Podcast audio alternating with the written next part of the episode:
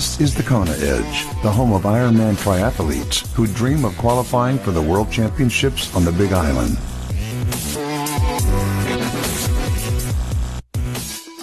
Welcome on to yet another edition of the Kona Edge, and we get onto our bike today. We chat to Jared Harvey. We head back to uh, just outside Brisbane in Australia. Jared, welcome back. Thanks for joining us today.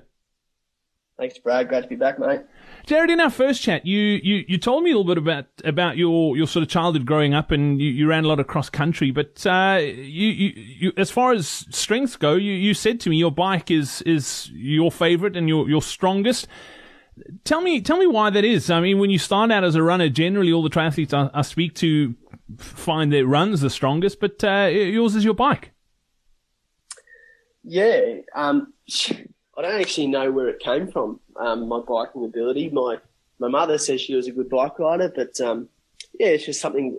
When I first got onto uh, like a, a road bike, I really enjoyed riding, and um, I'd do any amount of riding. I, I, it's just something different. I suppose it's because I ran for so many years that the biking was a pleasant change, and um, as I've kind of grown, I've realised physiologically as well.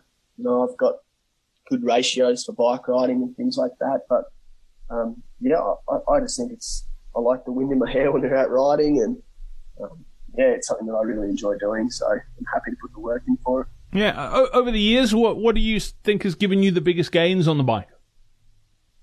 Um, over the year, like long term, I think just doing um, strength work, um, so like hill reps, things like that. Short term, probably in the in the last like two and a half ish years. I think the addition of um, the power meter, I got to a point there where my training was good, but I was I was doing it all off perceived feel. Um, and the issue with that is obviously as the, as the session gets harder, it, it is going to feel harder. It's going to feel like it's still working as hard, but you're probably not. Um, whereas with the power meter, when I got the power meter, I realised that I did my first session with it, and I kind of it was on the wind trainer, and I covered up the the power meter figures, and I thought, oh, I reckon I'll be pushing, let's say, 200 watts here, and it was like 150, but it felt like 200 watts. Um, so the addition of a power meter um, to keep it honest, and I've only got the most basic one. I've got Garmin left leg. Um, I don't have both sides, but um, yeah, I think just using like a tool like that. Um, and then I'm a big believer in um, wind trainer work. I think wind trainer work really um, set yourself up. If you can do good and hard wind trainer sessions, when you get out onto the road, it'll feel much easier. Um, yeah, so I'm a big believer in, in the old windy session. All right, well, let's talk favorite workouts. What's your favorite workout on the, the wind trainer? What's your favorite workout out on the road? Favorite workout out on the road, um, at the moment being in the long course stuff, I really, I like a long ride, um, but with a couple of efforts. So probably three to four hour ride um, with anywhere from like two to four, probably 20 minute efforts, can be 15, 20 minute efforts, but building power throughout the effort.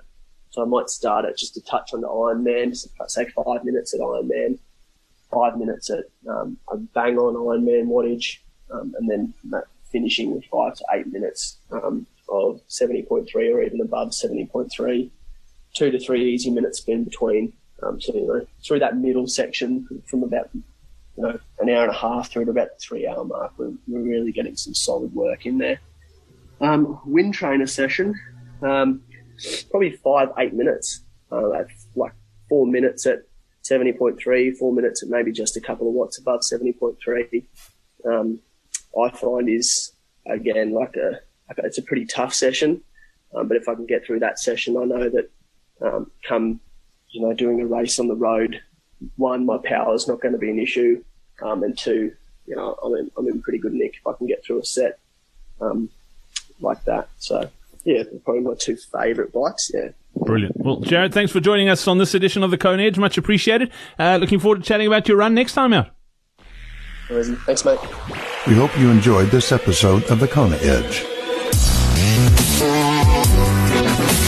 Get better on the bike Register for our next free live online bike seminar. Get to thekonaedge.com slash bike seminar now.